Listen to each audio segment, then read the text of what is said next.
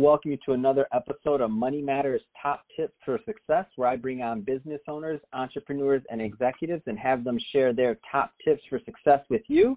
My name is Adam Torres, and you can follow me on Instagram, Ask Adam Torres, to keep up with my book releases, book tour, book signings, all that good stuff.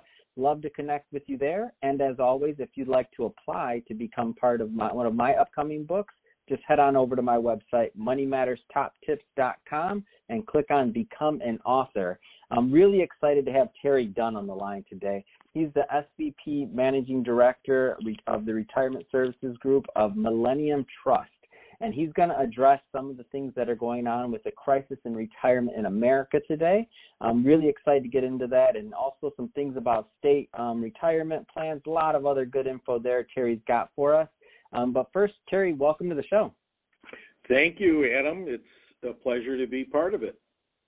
So definitely near and dear to my heart, the retirement crisis in America, what's going on with my, I've been reading about these things for many, many years, and we can't talk about them enough. And we're going to go in depth into that. But before we go down that line, Terry, I just want to know, how did you get started in business? Like, how did you start going down this financial path?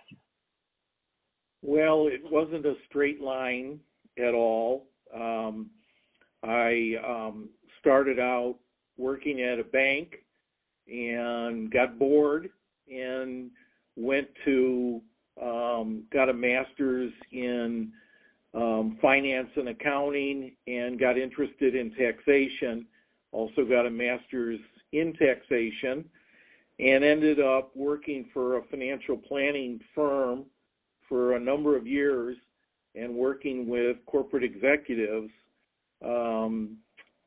I do have a CFP and I have a CPA. So although I didn't have it planned out in college, over the course of working for 40 years, I've grown really very interested in financial planning and the retirement space in particular.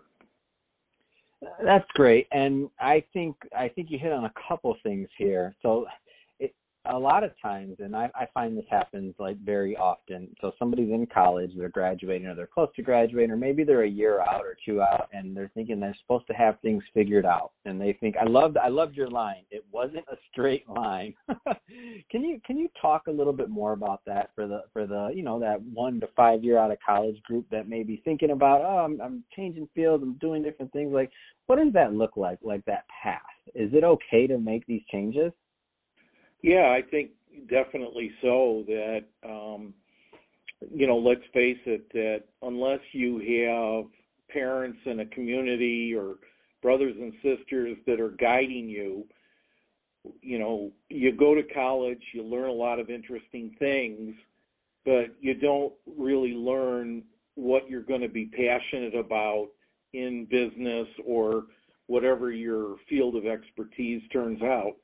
So I think it's a very good thing to, have a variety of things that you're interested in and work them into your career. I was always in financial services.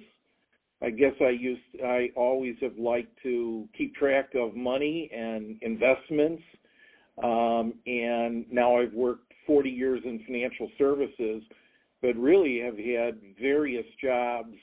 Financial planning, marketing. I was a director of marketing for a while. I have developed a product at Millennium Trust. So really a lot of variation, which also probably keeps it interesting. Yeah, that's great. And it's really, once you found a niche, you explored and you went down different paths. And I'm sure that some of the skills you learned doing one thing, you didn't know how they would translate in the future to them. But then when you did that other thing within the same niche of financial services, you already had the skill set. And it's kind of like you're building, you're building a wall. You're just doing one brick at a time. And the more you're doing, the stronger the wall is, essentially, and the larger. I love it. I love everything you said. I want to switch topics slightly. Let's talk a little bit more, because I know based off of your background and your passion in helping people, let's talk a little bit more about this retirement crisis that's going on. So what's going on? Well, sure, I'd be happy to. I think that it's pretty clear that there is a retirement crisis looming for the average American. You could also argue that there's never been more millionaires in America. But the truth of the matter is, for kind of the average Joe, the likelihood of that person being able to retire and having sufficient assets is really pretty remote.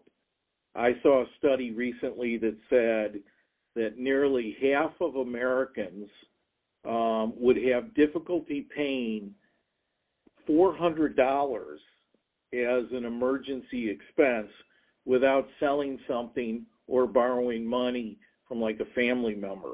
And I think that's, obviously pretty telling. A way to kind of dissect how everybody is going to react to their financial situation is really to look kind of through the generations. You have the oldest generation, the greatest generation, or the silent generation, the people that, participated in World War II, that group, they probably did a very nice job in saving for retirement. The baby boomers, not so good. That I would say that baby boomers, I'm a baby boomer, we didn't know we were going to live so long. We grew up thinking that we were going to work until we were 65 and maybe live until we're 70 or 75, and the truth be told, our life expectancy is a lot longer. We didn't know that health care would become so expensive. We also, we, just like Generation X, participated in a society transition where clearly America has gotten to be a very consumer-oriented society. You've got all the flat-screen TVs, you got the cars, you got vacation, you got travel, a whole bunch of reasons to spend, money. And now you've got the millennials. They started out really with a lot of debt, college debt. It's very difficult to contribute to retirement plans. But the positive side is that millennials are seen really as a group or a generation that feel that retirement planning and retirement plans, corporate, offered programs or government offered programs, are very, very valuable. They're also a group that is very interested in gathering information about planning and those kinds of things. So, it's going to be a struggle for many, many Americans. Washington, lots of financial service firms are trying to address these kind of issues to make sure that ultimately there isn't a crisis or a situation where people find that they don't have sufficient assets to live their remaining 10 or 15 or 20 years of life. Yeah, and another big thing that we didn't see is that, the actual retirement plans themselves, so pensions are no longer here, right? So now it's up to you. If you're not saving, if you're not investing, if you're not educating yourself, then it's really up to you. Let's talk a little bit more about the plans proper. Talk about what? About the plans themselves. So the transition from not having a pension to now you're responsible for your own retirement. Right, absolutely. So, going back to that generation thing, the generations, the greatest generation, the silent generation, they were promised a pension plan, that it made a lot of sense to work at an organization for a long period of time, and that upon retirement, they would receive that pension each and every year for as long as they lived. And over the course of really the last 20 to 40 years, that type of a vehicle is really no longer available to the newer employees, but rather most employees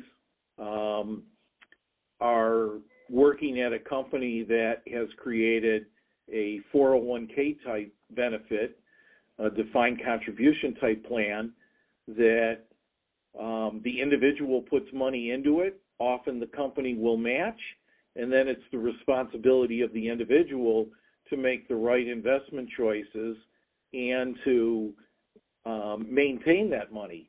One of the big concerns right at the moment is that so many of today's employees, good or bad, are leaving jobs after only, 2, 3, 4 years.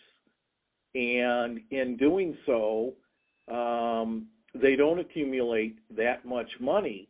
So the issue is, and the opportunity is, they should roll that money from that company into their own IRA and continue investing the money as a retirement asset that will be available in retirement years. So there's a lot of pressure now on the individual rather than the company to provide retirement benefits for that individual when they retire. Yeah, exactly. Completely correct. And I talk to people all the time, and I'm like, hey, you're going to be responsible for, your retirement in the future. So if you're not thinking, if you're not planning, you got to do something. It's going to catch up with you one way or another, because it's not going to, put it this way, it's not going to work itself out. That's for sure. Exactly. Let's talk a little bit about Millennium Trust. What does Millennium Trust do for its clients, and how do they contact? Sure. Well, I guess I should start off saying that Millennium Trust is privately owned. It's a independent IRA custodian. We serve the needs of financial organizations, of advisors, and the needs of individual investors. Primarily, we are excited about kind of all in the area of retirement services. We're all about encouraging, protecting, and growing retirement savings for individuals. And we have a couple different businesses. One of them is for individuals that are interested in using retirement assets or investments and using an IRA account, that individuals can obviously invest in alternative investments like hedge funds and precious metals, limited partnerships, private equity, real estate, if I didn't say that, different kinds of investments that probably don't correlate with stocks and bonds. So those investments can add to what financial planners advise people to do, which is to diversify their retirement assets. And Millennium Trust does that extremely well. We're a leader in the industry in that business. And really our second business is also in the retirement services space. And what it amounts to is that companies create these retirement plans that we've been talking about, but with people leaving the companies, they no longer stay connected with the companies and become missing. And the company is now allowed to move those monies out of retirement plans into IRAs, and we're an IRA custodian that allows for that. We then we find the people, we reunite them with their money. It's in an IRA, so it continues to have those positive tax deferral types of elements to it, and we've created a really nice business. And the same as with the alternative investments in an IRA, we're the clear leader in the industry with regards to automatic rollovers, monies that are being moved over into IRAs for missing non-responsive participants. That's great, Terry. And how do people get in touch with Millennium Trust if they're out there and they're thinking, I need a little bit of help, I need to figure this out? Yeah, a couple different ways. Probably the easiest way, of course, is to look at our website, which is www.mtrustcompany.com. So mtrustcompany.com, or they can call us, and our number is 630-368-5600.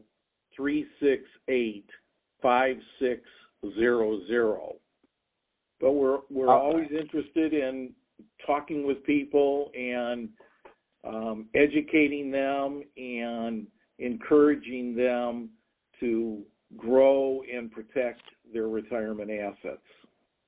Well, that's great, Terry. Well, hey, I just want to thank you again, Terry, for coming on the show, sharing your opinions and your views and your expertise on the retirement, what's going on with retirement in America, and giving us some of your background. So thank you for that.